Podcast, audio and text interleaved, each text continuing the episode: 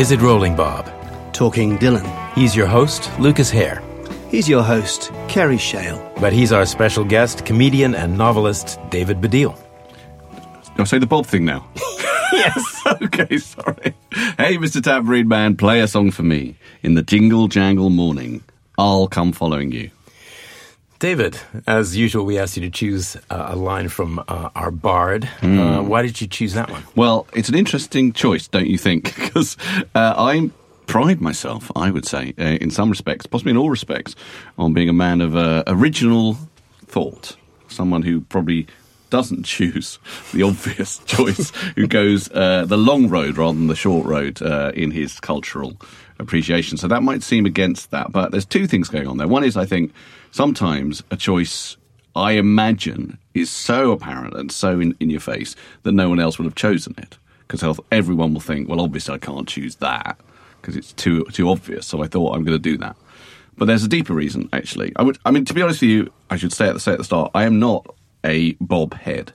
Uh, I have a relationship with Bob Dylan, which which we'll explore, but I'm not a Bob head. So, for example, as some of your listeners may know, I do a podcast about David Bowie, and quite recently I did Desert Island Discs, fairly recently, and I chose, I would say, a really obscure bit of Bowie, an almost aggressively obscure bit of Bowie.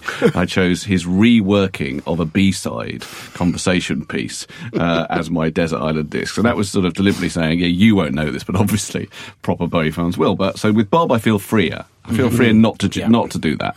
Um, and the reason I partly chose this is I actually think the phrase in the jingle jangle morning is a very beautiful phrase, but also for me, I could be wrong, but I feel that the 60s, the turnaround that Bob Dylan kind of single handedly affected in the 60s and in what pop music lyrically could do happens there. Um, and I think that's because I feel up to that point, the poetry that Bob was doing is mainly kind of folky and political and blah, blah, blah, and protest singy. With the phrase jingle jangle morning, which isn't that, it's just a pure piece of surrealist poetry. It reminds me a bit of Let Us Go Then You and I when the evening spread out against the, against the sky like a patient etherized upon a table. It's a simile that seems to make no apparent sense and yet does in the way that the best poetry should. And I can't think of a moment in pop music, which I, am considering Mr. Tambourine Man to be. Uh, I know it's sort of bridging the gap between folk and pop, but it feels to me like it's on the way to pop um, because it's not a protest song um, that that does that in the same way, and it has that sort of like uh, sunshine psychedelic sort of spiritual but doesn't really mean anything but sounds beautiful thing that the 60s would go on to to reproduce in all in all sorts of ways. Um, and so it feels to me it's that. And then this morning I actually thought I should check this out a bit. So I so you may or being Bob Heads you may know this but Jingle Jangle Morning was well Jingle Jangle was stolen uh, in the way that Bob often filmed stuff from Lord Buckley. Do you know about this No, I didn't I, actually. didn't know. Do We you knew know that he was a big Lord Buckley fan. Yeah, yes, yes. yeah. Okay, so Lord Buckley, Yeah. right, whom I know You can very explain who little. Lord Buckley Well, is. I know, I know very little about him. I think he was just a kind of vaudevillian he was figure. The, he was like a the hip. He, he, Yeah. he was more hip than he he he, invent, he sort of took. I, as I understand it, took fifties Yeah. lingo and incorporated. He only spoke in. He didn't speak English. He just spoke hip. yes, well, I think he's a bit like who's the guy in the Bonzo Dog Doodah band over here? Viv Stanshall. Yes, he's a bit like an American version of Vivian Stanshall Yeah. because Vivian Stanshall would play a kind of posh, you know, castle Mm, owning British gent in a very ironic way, and it sounds Mm. to me like Lord Buckley was a version of that. And Lord Buckley did a monologue in which, and here's my point really, he referred to jingle jangle bells. Mm. And that's where he got the phrase from, apparently. But I would say it's Bob's genius not to say bells. Yeah, yeah. Because bells is just a really a version of jingle bells. It's bells. tautological, isn't it? It's tautological. It's not. A, it's not really poetic. It's No. just slightly expanding on, on jingle bells. Is he responsible for the phrase jangly guitars, do we think? well, jangly guitars. I often wonder if that comes from jingle jangle, It and obviously do. the Byrds version of it is probably the first instance of what Yeah. you know think we think of as jangly electric must be. guitars. It must be. But I still think. What does it mean, jingle jangle morning? Mm. That's what interests me. It doesn't really mean anything, and yet somehow it does. Yeah. Somehow it is indicative of a sort of feeling you might get on a morning when you're a bit like spaced out but happy and whatever. That's what it, I find it a very uplifting phrase. Yeah. Um, and so that's why I chose it. I think it's the start of the 60s, of the cultural moment of Mm. the 60s, is there. And it's a good two years before anything called itself psychedelic, isn't it? Apart from legal. Well, he LSD. wrote it, as far as I'm aware, he wrote Miss Tambourine Man in 64, um, but it's on Bringing It All Back Home, isn't it? Mm-hmm. Yes, um, so he writes it at the same time he's writing Chimes of Freedom, sort of the Mm-hmm. same, but Chimes of Freedom, I think, if you look at that, which is also obviously a piece of poetry, Yeah. has there been a bigger me- mixed metaphor than I saw, I saw the chimes of freedom flashing? Flashing, Yeah. yeah. Chimes are, after all, a sound. Well, when he performed it at uh, Bill Clinton's inauguration, I'm convinced he said flushing. Oh, really? Yeah. it's closer. Maybe it's a they could sound, flush at it least. with a flag. But it was know. way ahead of its time, wasn't it? Because we, we had uh, Ken Kenneth Cranham, the actor, on Yeah. on here, who's, who was at the Royal Festival Hall in '64 when he performed uh, Mr. Tambourine Man before the album came out. Yeah. Right. And he said the audience was just, you know, stunned because Well, you can hear it on the, the concert recordings available, and it's that, that rare recording of Mr. Tambourine Man that no, in concert that nobody claps at. Right, 'Cause really? They've never heard it. Yeah, because they were expecting Right. the protest stuff, Yes. and then he comes up with this thing, which, Yes. as you say, i initiated the '60s. But that's really fascinating, isn't it? Because obviously later on at the Albert Hall, you know, people are expecting that, and then he does the electric stuff. Mm-hmm. Yes, But it's yes. interesting that Miss Tambourine Man, by lyrically itself, could have created that. There's a link there to Kerouac, this image Well, of people often say, Man. say Rimbaud, not not the Sylvester Yeah, Stallone no. one. Rimbaud. But Rimbaud, Oui. the poet. And uh, I don't know much Rimbaud, the poet, Yeah. but apparently people say that the influence of Rimbaud is Well, that's- on Mr. Tambourine Man. Yeah, that, I mean, a lot of Rimbaud is about um, mixing the senses. It's Yeah. like you know colours, Synesthesia smell, and things sort, like that. So it's very much like Chimes of Freedom. You know, yeah, exactly. Yeah, but I think what I feel about about you know uh, blowing in the wind, chimes of freedom, all that. You know, he's a protest singer and he's a Mm. poetic protest singer. But you kind of think I know what this is about straightforwardly. You know, it's about freedom and whatever. And then suddenly you don't quite know what Miss Tambourine Man is about. In fact, he's always denied it's about drugs, which is what people think it's about. Although I've always thought I'm waiting for my boot heels to go wandering. Sounds a lot like you're on drugs to me. you know, I mean, my own experience suggests to me that that, that it sort of is about drugs. Um, I saw Bob. Uh, that was going to be one of our questions. not recently. When did you Um, see him? Well, I saw him at a good time. I think not not not gr- not the absolute greatest time, but in the same year, 1978, I saw Bowie. Oh, I think that was a great time to see Bowie. I saw him at Earl's Court. I also saw Dylan at Earl's Court. Wow. Um, and he was really good. He was really good. I remember there was a lot of dope in the air. Yes. Uh, and the main thing I remember is him uh, doing I Shall Be Released and putting his hands in the air in a slightly crucifix like way. I remember thinking that for a guy who was hmm. kind of thought of as a bit messianic, I wondered if that was a bit dangerous. and it was the year before he went full Yes. out Jesus, Full out know, Jesus, yeah. But it was, I seem to remember it was really good. I mean, I was a long time ago and I was very young. Hey, lots of people say the same thing. We've had a few guests who have seen him at Earl's Court in '78, and they've all said it was tremendously moving. Yeah, I seem to remember it was really good. I mean, I, I mean, one of the issues I have with Bob, I have a few issues with Bob. which I don't know whether you want me to bring these up Tell too us. early. Go. One of the issues I have with Bob is a very straightforward one, which is I know people who go and see him now, and you might be amongst them, who say, "Oh, he was great." I mean, now, and I have seen footage of Bob now, and I have been offered tickets to go see Bob now. I have turned them down because I just don't want to see him go. We Mr. had- Tambourine Man, play a song for me. I mean, I just think, like, why are you ruining the songs, Bob? There's a lot of tune in that impression. I mean, let's, let's give people a lot of credit. No, we were discussing it just before you came in about how uh, he's coming this summer, and Right. uh, we are not going to see him. No. Yeah. um, because we love him too much. Yeah, I find it. I mean, I don't love it as much as you do, and I find it painful. I think, like, Yeah. but do, do you have any idea what the intention is, the artistic intention of this endless sort of destruction? I, of want to say something his as canon? trite as keep on keeping on, but to me, to me, he he sounds like a tradesman who just, you know, if he was a carpenter, he would carry on building shelves. And he's a performer, so he carries on performing. Uh, that sounds that kind pretty of- neat. kind of- And I trying think- to keep it fresh, you know. Yeah. He's done a zillion shows, and you know all about trying to keep things fresh. Uh, and one way is to just destroy them in various different Well, I do know that angles. as you I, know. I did a six months tour just recently of a show which was about my family, and uh, it was important for me that I've made it new as well, and it was Yeah. difficult to do Yeah. that every night. Yeah. And I did sometimes think I'm going to try delivering this bit in a way that I know isn't the obvious way to deliver it to try and kind of shock myself out of doing mm. it in, a, in, mm. in an auto way. Mm. I never did it as shit as that. as Bob no, but to do it. he's done you know those songs as a trillion times, I guess. Okay. No, But but I, I'm not defending it because I Yeah. find it as frustrating and kind of awful. In fact, uh, Luke sent me something the other day from 1997. It was a song on Planet Waves, and because we thought we might be talking about that. Yeah, no, uh. I like Planet and, Waves. and uh, and. I had been listening to the original Planet Waves, Hmm. and then Luke sent me the 1997 version Of Tough Mama, Of? Tough Mama, Mama, which is a great song. It is a good song. He, he sings it with such passion on the uh, on the uh, album, Yeah. and I, I, I, it's, I found it so depressing. Even in 1997, he was He was not he doing was ju- he was like just strangling it and stomping See, on it, poking think- its eyes out. Don't out. you think that's awful. interesting, though? I think what's interesting about that is because I think uh, people think, I think, that when Bob mangled Mr. Tambourine Man or like a Rolling Stone, In the it's a kind of fuck you Yeah. to the audience who have come to hear the mm. hits. Mm. But Tough Mama, that's quite an unusual. Well, it almost becomes, I think, with Choose. something like why, Tough- why? I think he was doing his best. I have to say, I think he was Oh, doing his best and probably had a long tour. Okay, so he wasn't deliberately mangling it. He I just don't think he, he, do he just he sounded like a uh, like he was really tired. Well, the mistake for me was was trying to track down the bootleg of this recording. If I'd come in here and said, you know, 22 years ago, I went to see Bob Dylan and he did Tough Mama, that'd be a fantastic anecdote because in Hmm. Your head you wouldn't think he destroyed it.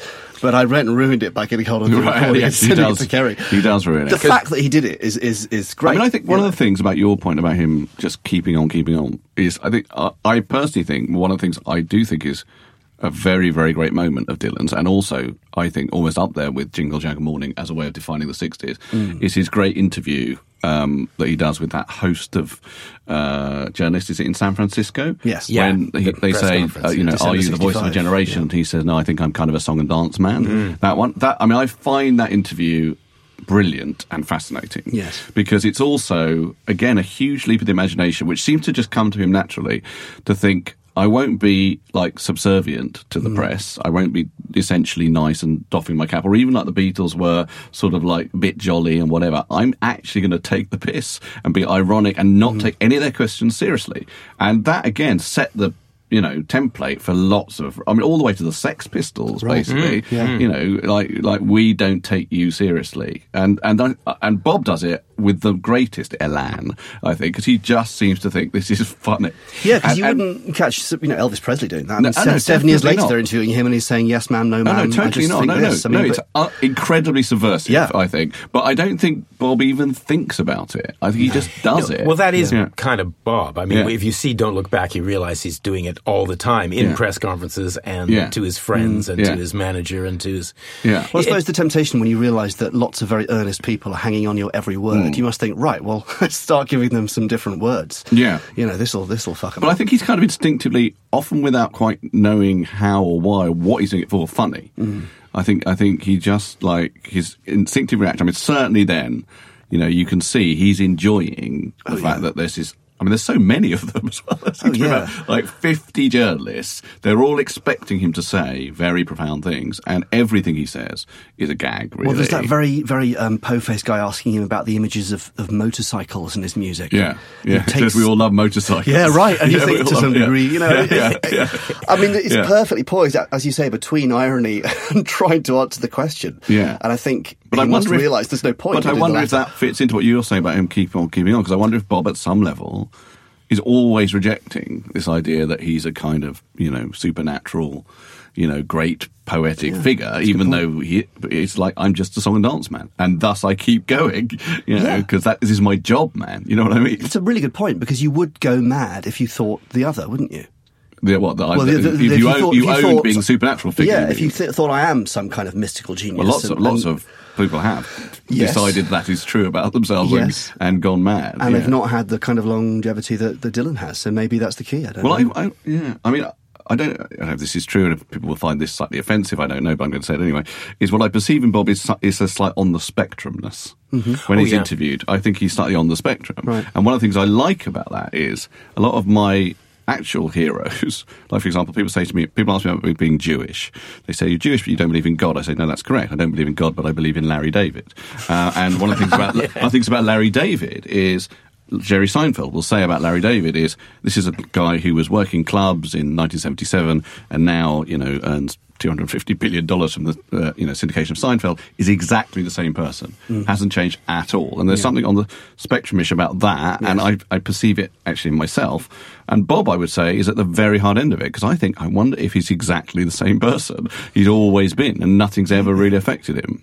Maybe. Maybe. I think he certainly can't stop moving. If you see Yeah. him in Don't Look Back, even when you know when he's typing, he's typing and smoking and, and composing and talking and watching TV at the same time. He's he's always multi multitasking. And he's twitching in and he's always twitching. Like when you when he? you see him in in concert, he he can't sit sit still, even as an old man. You know, Right. he, he would. The last time we did go to see him a couple of years ago, and uh, he would uh, he'd be up his, at his piano. He'd sit for one song, then he'd stand for one song, then he'd cross to the other side of the stage, grab the mic, and sort of move back and forth, singing his sort of Sinatra covers. Then he'd go back again, and he wouldn't he wouldn't stay to sing to sing like three or four Sinatra covers. He'd go back to the piano, Right. sit, stand, you know, so the kind of restless energy uh, there. Wrestling. I, I just don't. Th- I think he can't keep still. His boot heels, you know, really are did he go always wandering, wandering. yeah. And because I don't really, th- I believe him when he says it's not a drug song. Of course, yes, I think he was doing a f- quite a few drugs. Hmm.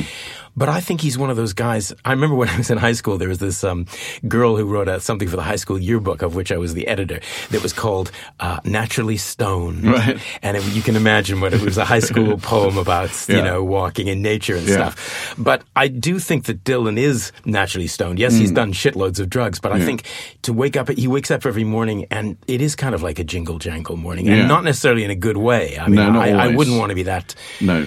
No, no. I think his, I think his uh, appreciation is is Bob, is through Bob's filter the whole time, and it's Mm. a, you know it's hard to describe what that is, but it never seems to change. But I quite admire that because I think you know he doesn't, you know, he's very different from Bowie in that respect. In that I think you know, much as I love Bowie, and I do love Bowie as an artist more than I love Dylan, I think that Bowie never quite knew himself who he was, and so was constantly trying out different ways of being, and was very theatrical. Was essentially an actor, uh, and found brilliant music through that. You know, needing to be an actor, but Bob, even though he's you know obviously been folk and electric and Christian and all that stuff, I don't think that's Bob trying out different hats. I think that's Bob just thinking, yeah, I'll do this now, you know, because it comes to him in a Bob moment. You know what I mean? I don't Yeah. think he's trying to be anything ever except Bob.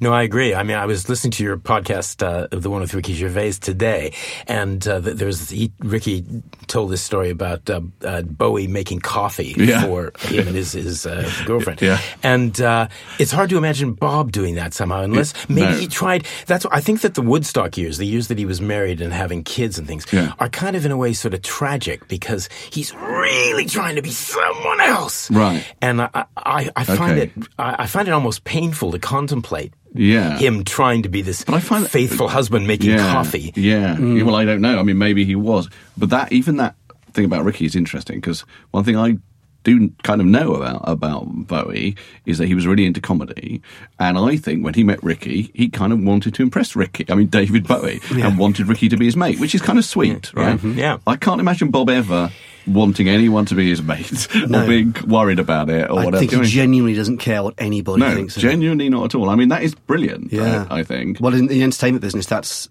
unique. I think I can't think of anybody else who's like that. But it's an incredible strength as well. Yeah. I mean, also, who does like who does Bob hang out with? Do you know what I mean? We don't have any sense of that. No, I mean we've heard stories from past guests about him. You know, going to pick up the grandkids at school and going to to sporting events and things like that. But th- you've got to dig for that sort of stuff. Yeah, I mean, because most rock stars, you know, Bowie, Bono, people like that, they end up hanging out with film stars and models and Yeah. whatever else it might be. Or no, you know, you never really see him with anyone apart from his band. No, that's true. know. That's true. I mean, you say, I mean, you saw him in, in '78. I mean, when when did he hit you? Well, I was going to mention that as well, which is I think part of my conflicted relationship with Bob is I grew up at a time just before punk. I was getting into music, uh, and I had this book, The NME Encyclopedia of Rock, uh, which I. You know, I couldn't afford that much, that many records, so I found out about lots of music that I hadn't heard, and I there was this incredible veneration of Bob round about that time, sort of pre-punk, hmm. and Highway 61 Revisited was sort of absolutely set in stone. That's the greatest album sort of of all time. Hmm. I think when I was growing up, considered by rock critics to be considerably get- better than Sgt. Pepper or whatever, hmm. sort of before the Beatles had been slightly reinvented, uh, and so. I thought, oh, I can't wait to get this. I Can't wait to get. And eventually, I got enough money, and it was one of the first albums I bought. And I put it on, and I just thought, what is that? what is that noise? I hadn't heard any Bob at all. I just went and bought it on the basis of all these venerated critics. I don't know what I expected, but I sort of didn't expect the, the complications of Bob's voice, his really rough, or, you know, mouth organ playing, all that. It really struck me initially as, oh, bloody hell, I'm not sure I like this at all. Uh, and then very, over the years, I have come to think, oh no, I, I really can, can see what I really like about it and what's really good about it. But that's it didn't come to me naturally in the way that it absolutely did the first time I heard Starman, Yeah. or indeed, you know, other things like I, quite famously. Uh, wanted to be a punk rocker and did really like punk rock. I liked lots of things in punk rock because I was sort of 14 when the Sex Pistols hit. But then a friend of mine who went on to be in a band called the Sundays, who were a very beautiful indie band, uh, who's my oldest friend, Dave Gavurin, played me Wind and Wuthering by Genesis, hmm. right? And I loved it and thought, oh, that's terrible, right? What a terrible thing to like at this point in time and culture, yeah. But I just did like it because I just, it was intensely and is intensely musical. Yeah. And Bob isn't in that way, you know, he's not. And, and so it took me a while.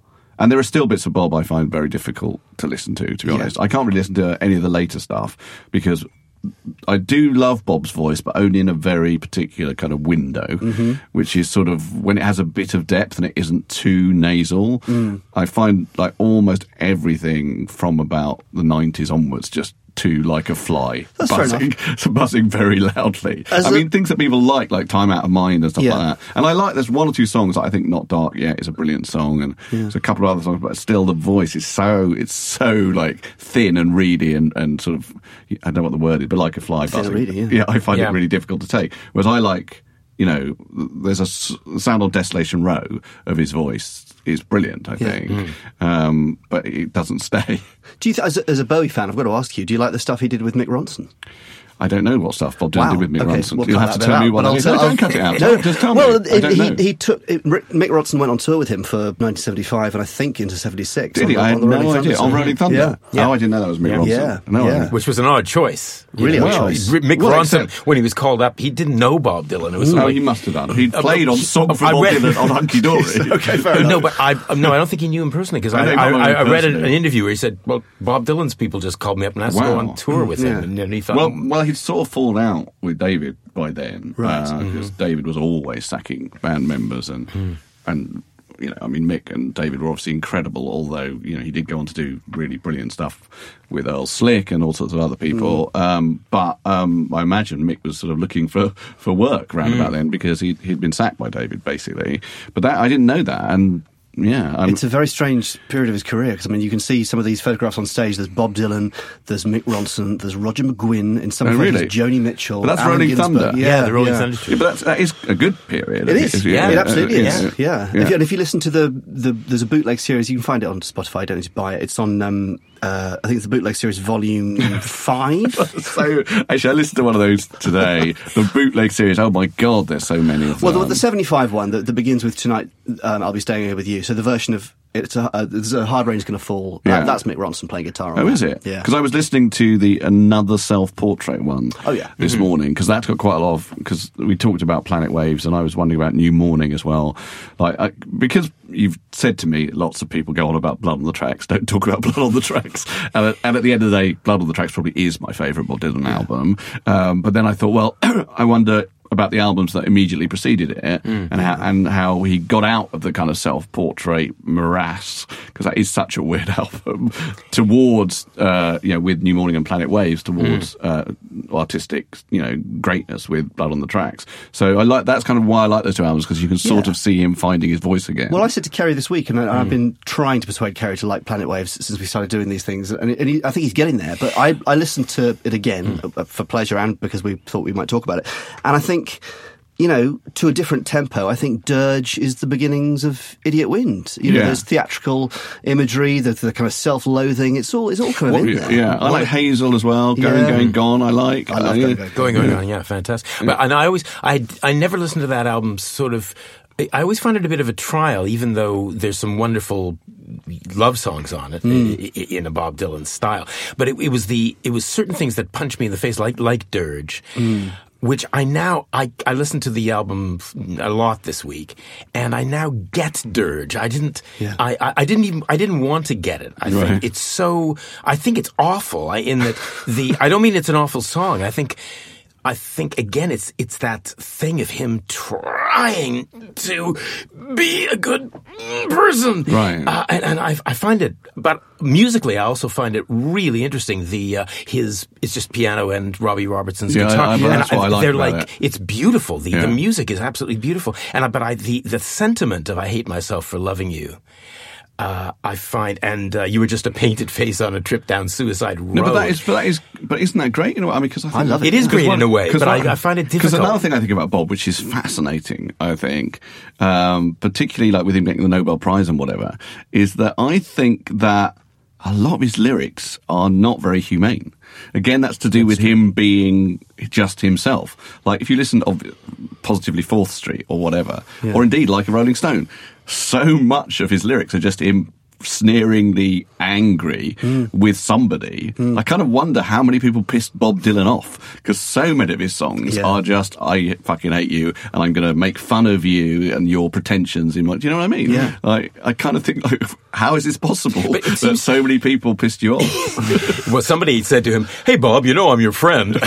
Don't ever say that to Bob No, Dylan." but uh, I think when, when it comes to uh, Planet Waves, for me, th- the the humor is. Uh, there's, it's, it's not very funny, and that to No, me, it- no. it's like all the humor's No. been stripped away. No, and it's, not just one the of the funniest albums, the and I don't know the fast version of Forever Young. It's No, kind of- who kind of- does? Yeah, you know, who I, I, I love the fact that he did it. You know, But actually, didn't he do that first, and then and then I don't know whether someone said or whether he just decided to do it slower? I don't know. That's It's- what I heard. It, well, it's possible. I've not. I have no idea which was recorded first. Uh, The whole album was done in about three days, so they'd be very close to each other. But I do like the fact that he did it because it says. You think I'm this thing. and One song later, haha. Yeah, yeah. gotcha. Yeah, yeah, You know, yeah. I like that Yeah. about it. Yes. But I would never sit down and listen to the fast one out of choice. yeah. oh, I, I think I quite like it. I Do you like the fast one? Yeah, I don't like it better, but I think it's it's kind of uh, jolly, and it's slightly the, the the the slow one is a li- in bits a little too earnest for me. It it gives me the creeps a bit. Right, but he did go. I mean, there are earnest songs later on. I don't mind that because I think Bob had spent so long being either completely elusive, what he meant, or, as I say, sneering, hmm. that I thought it was good that he was, you know, mellow enough. I mean, one of my absolute favourite songs is "If You See Her, Say Hello." Hmm. Yeah. you know, and that is just a properly earnest, vulnerable love song. Yeah. And I think that takes maturity in a way, somewhere or other, even in Bob's Bobness, to think I'm not going to do a song where no one knows what it means, or it's just like an hmm. expression of my anger and rage. It's just a vulnerable love song. No, I- it's it's beautiful, but th- there's some. I mean, my problem, e- even just a couple of Duff tracks, which I, I did consider Dirge a Duff track, which I don't anymore. Hmm. But I still have trouble with Wedding Song. I have a lot. No, no, of actually, I like Wedding I- me too. I love the I like album, Wedding yeah. Song. Yeah, you see, I mean, I like the love songs. Really, I kind of like it when Bob just does a love song, even if it's a slightly tortured love song, like you're saying, like Dirge or whatever. By the way, I heard something this morning Hmm. that I hadn't heard before, and for all I know, everyone who knows Dylan knows. But I never heard it before. I don't think it's on an album. I think it's just on a bootleg.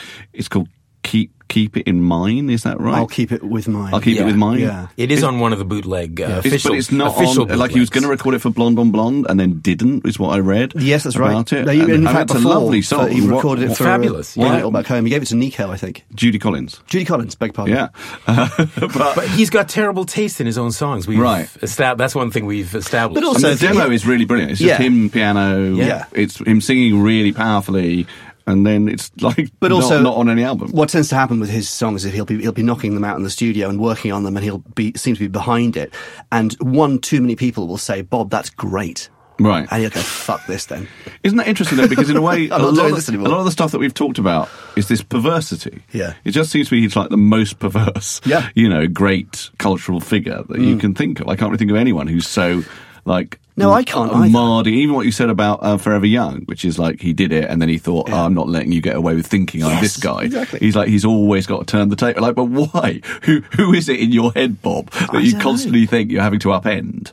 Well, it just it just means. I mean, we talked about him constantly moving, and he is constantly moving. And I think he is You- trying to be, you know, he's got this thing about being honest, I think. To live outside the law, you must be honest. But Yeah. also, I think he, he doesn't want to seem to be a liar, you Yeah. know, and, and Yes. so it, it- maybe that's a way of keeping yourself honest is to Yeah. make sure that everything i- is, there's nothing fixed. But there is mm. something quite sort of immature about it as well, in a good way. I think. I mean, that's why I said that. You know, that uh, San Francisco press conference leads to the Sex Pistols, or indeed, if you watch ever watch Lou Reed doing interviews, like it all like unbelievably rude for no reason, really, to people asking Yeah. perfectly normal questions, and it's that slight sort of punk thing of like young.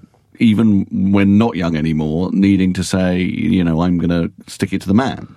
Well, I a lot of people think, you know, I, I mean, I, I throw this out there as a theory. A lot of people think that Bob Dylan kind of invented punk in about 65, 66 with that sneer. Yeah, well, I think that's right. You know, no, I think that's correct. I, mean, it's- don't think that is ridiculous good, at all. Good. I'm, well, I'm with you. I just wanted to put it out there and just test it. No, no, first. that's because punk has got a sort of snotty anger at Yeah. everything. It's the same thing. Yeah. Positively Fourth Street. Hmm. I mean, absolutely could be a you punk know, song. I'm gonna, this song's called "I Don't Believe You." It used to be like that. Now it goes like this. Yeah, yeah. Play it fucking yeah, loud. yeah, no, that you brilliant. No, Yeah. that's- that's one of the greatest moments Yeah. in, in cultural history. Yeah. When he says, I don't believe you, and he says, play it fucking loud.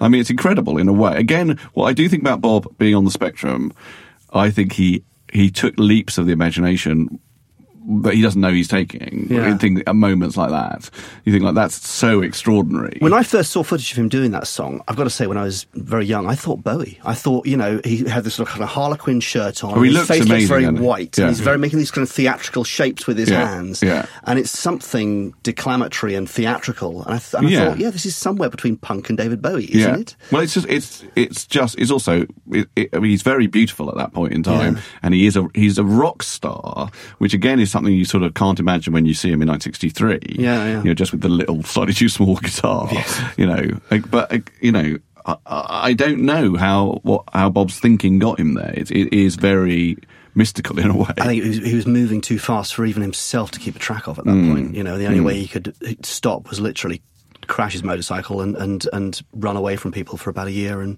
Yeah. reassess things. You know, Can I ask you about the Christian period? Yeah. Um, well, I've occasionally ventured in to the Christian period because people tell me the music's great in the Christian.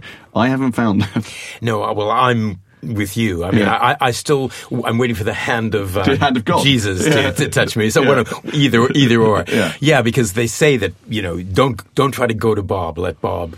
Uh, you know, touch you, and Oh, right. you, like you wake up one day and say, "Oh, I feel like I'm going to understand the Christian period," Yeah. but that hasn't happened to No. me. I I, would can't get recommend- past a lot of it. I would recommend having it. I, and if you can't find it, I'll send you the link. But on YouTube, there, I hope it's still there when I, you know, this goes out. There's a clip of him doing the song "Saved" in Toronto in April 1980. It's not on that massive box set that came out, um, annoyingly, um, although similar versions are. And it's fucking amazing. I mean, it is. It, it absolutely blows the roof off the place. Right. And I mean, it's funny because they, they called it Christian for a long time, and then they started calling it gospel, Right. which I think in musical terms is more acceptable because Yeah. lots of people have made Yeah. songs. Well, that's- Aretha uh, Franklin Well, exactly. gospel. You, can- you can We you can love her. justify gospel. Yeah. Yeah. Um, it doesn't sound quite as as as dodgy as Christian rock. Yeah. And I think it is Christian rock, though. well, yeah, no, I, th- I think Hmm. it's an interesting point because, but, but, but that performance of Saved, I feel a way about that that I do when I when I hear the greatest gospel. If I hear the Staple Singers hmm. or I hear Hank Williams, sometimes I can think. Yeah. I kind of like the idea of God. I still don't really believe in it, but this notion of the afterlife and this this notion that you're presenting me through your music sounds credible. Yeah. and that version of Saved kind of does it for me. Yeah. There's But- a Lenny Kravitz song called Rosemary, Oh, yeah. which is a Christian rock song, which I really like. Okay. Yeah, just listeners, go go and listen to it. I, it's straightforwardly Christian rock song. Spotify It's- playlist, Yeah, here we it's go. actually a really good song. But I, but that's my point. It's musically really good. So I can handle the fact that, you know, in the middle of it, he starts going on about Jesus. But I've never, I, I have, I'll go and listen to Saved, but Slow Train Coming and all that kind of stuff. No, I, it- I just well, it's think, it, I mean it's recorded with great musicians in a really funky studio in Alabama. You know, and, and so that carries it a certain way. But ultimately, you are going to have to listen to When He Returns and think, do I buy this or not? I mean, I would rather listen to the, the album that I uh, gave you uh, Oh, yeah. last week. What's it? It's called Black America, sings Dylan. Dylan. Available And- through Ace Records, and we've got to plug them because their compilations are superb. And Okay, so- it's basically all these uh, wonderful black singers from the 60s and 70s, and everything is sung with incredible soul. I don't think there are any of his Christian songs on it. Who is Th- that? There's, a black singer with an acoustic guitar who sings Dylan. Oh, I can't remember her name now. Odetta? Yes, mm-hmm. she's like her, her versions of Dylan are something else. Yeah, aren't they? yeah, yeah. They're really extraordinary. Some of them are very, very sort of like strangled and go on forever. And they're they? perversely enough were, were Elvis Presley's way into Dylan as well. If you listen to Elvis Presley's cover of "Tomorrow Is a Long Time," it's I don't basically know that. Odetta's version. Is it? Yeah, Yeah, yeah, he just Okay. takes the arrangement. Wow. How, you- how that kind of got there. But no, the Christian stuff. I mean, you know, the, there's a lot of good stuff on that box set. Some of it live, some of it studio. But it's tricky because the message is so in your face, and a lot of people have that. Mm. Yeah, no, problem. lyrically it's always appalling. I mean, Mm. appalling, particularly, you know, for someone who obviously was was a great lyricist. Uh, but although, can I just say something that, about that, which is I think Bob is a is a great lyricist in an evocative way, um, and I think he was the first person, as I said before, to make pop music uh, an art form lyrically or whatever. Mm. Uh, there's not that much in Bob that I think of as actually meaningful lyrics. Oh, really? Yeah, I well, I like a lot of his lyrics. I think they are evocative and and they move me, and I think oh that's very beautiful. But for example, I remember when I was at college, uh, a friend of mine was a massive Bob head. I think he might be listening to this. David Lewis, if you're listening to this, hello. Anyway, he was the first person to really turn me on to Bob when I was a te- uh, when I sort of like gone off him when I in my twenties. Sort of turned back to him by, by this guy David, and uh, and I'll tell you actually, he's then friendly another guy who you might know, uh, who's John Wesley Harding. Do you know him? The singer, John Oh, Wesley Harding. heard of him, don't know. Okay, his Yeah. real name is Wes Stace. He was at college with me. Uh-huh. Um, so I was in a band with the two of them. Anyway, that's by the by. Uh, sorry, what's We're talking about lyrics that move you and lyrics. yeah, that, so he mentioned uh, that the ghost of electricity plays in the bones of her Howls face. in the bones Howls. of her face. Howls in the bones of her face, which is from Visions of Johanna. Is that right? yes. And uh, that's kind of example of what I mean. In that, I, I I think that sounds like poetry Mm. rather than is actual poetry. uh, and I I don't I would say that's not up there with Philip Larkin. Right? It's it's kind of beautiful, right? Whereas I think a lot of Leonard Cohen's lyrics actually are.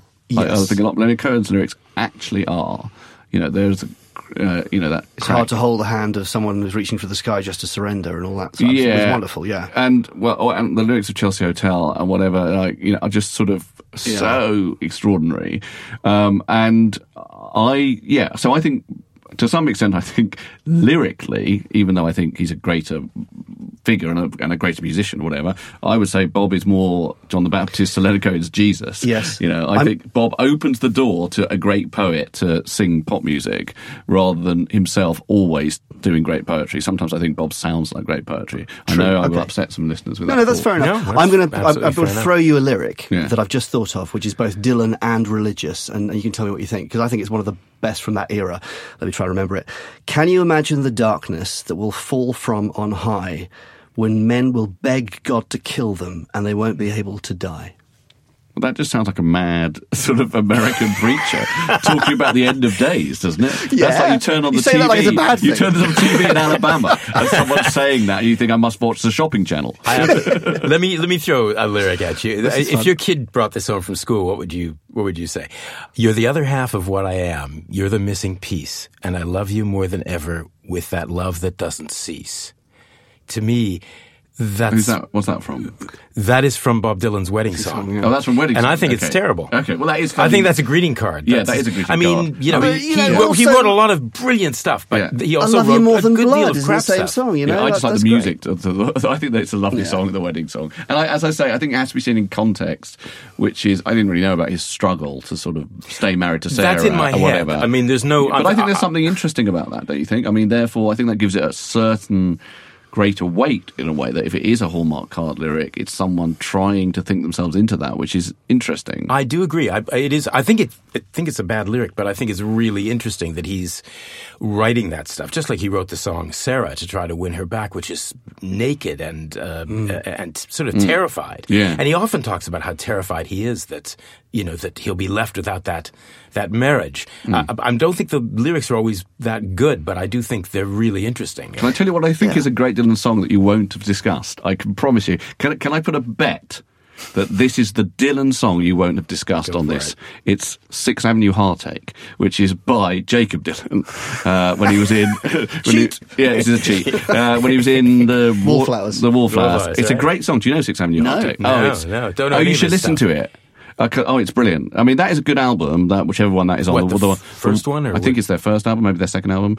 Um, And his voice at that point, it, it does sound a lot like Bob's voice in the way that I like Bob's Hmm. voice. It's, I mean, it's not quite as rough, but it's got that sort of fullness about it. Mm-hmm. And I was quite into Jacob Dylan. I went and bought his solo album, but the solo album's not great. Uh, but that is a really great song. I recommend it for. I think I'd be interested to know what proper Bob heads thought of that.